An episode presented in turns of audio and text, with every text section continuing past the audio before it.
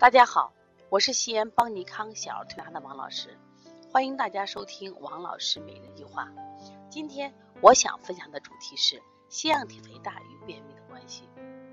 因为这两年啊，就是治疗这个腺样体肥大的孩子特别多，因此在临床中总结这样一个规律，我发现啊，大部分腺样体肥大的孩子他都有便秘现象，也就是便秘的症状解决了，哎，他腺样体肥大引起的这个。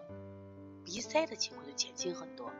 这两天我们调了这个琪琪，还有这个艾瑞克，那是明显的这种案例。特别是艾瑞克，妈妈说前两天得了轮状病毒，他腹泻了，嗯，一腹泻鼻子就痛啊。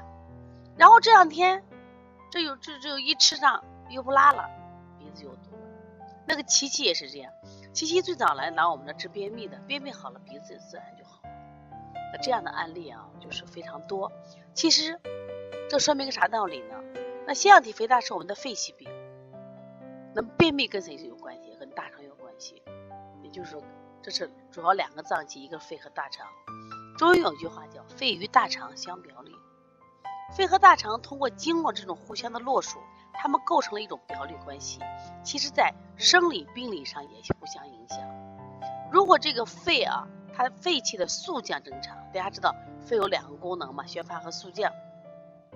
那这样大肠的传导就正常，大便就通畅，那就是肺和大肠是正常工作，那么鼻也没有鼻塞，大便也很好。如果肺是速降，津液不能下达，大便秘结，大便秘结就会出现什么情况？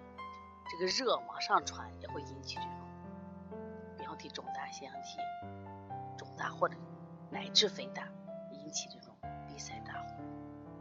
那反过来，如果大肠本身湿热、腑气不通，它也会影响肺气不利而咳喘，或者宣发不利，或者速降不利。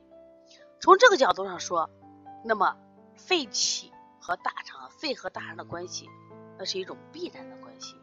所以，二二者呢一定要和谐，共同完成我们宣发和速降。大家都知道这个。腺样体肥大、扁桃体肿大，它都属于就是鼻系病，属于肺系病。那么鼻的通气和嗅觉功能，它也和一定和肺气的合畅有关。那么过去《黄帝内经》有一句话嘛，叫“肺气通于鼻，肺和则鼻能之相抽也”。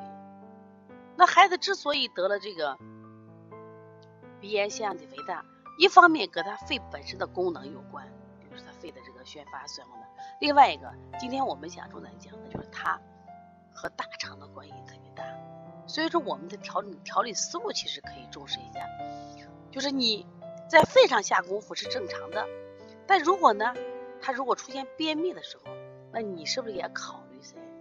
他的速降，大肠的通通畅，把大便调好了，肺的速降好了，宣发自然也好了，那么腺样体肥大是不是也就好了？我们在做腺样体肥大的时候啊，就是其实。引起它的原因很多，那么肺与大肠相表里，这个中医理论也能为我们指明一条调理思路，希望大家在临床中可以参考使用啊。那我们也专门出了一本书，叫《鼻炎腺样体的书》，那么也其中讲了很多类型，也希望大家呢把这个疾病学好调好，不管妈妈还是同行，因为现在腺样体肥大这个这个疾病的爆发率太高了，而且呢。严重影响了孩子健康，所以说希望我们推拿师，包括我们的家长，就把这一招学会，让我们的孩子有一个顺畅的呼吸。因为这个病一旦到医院里头，医生需要摘除的。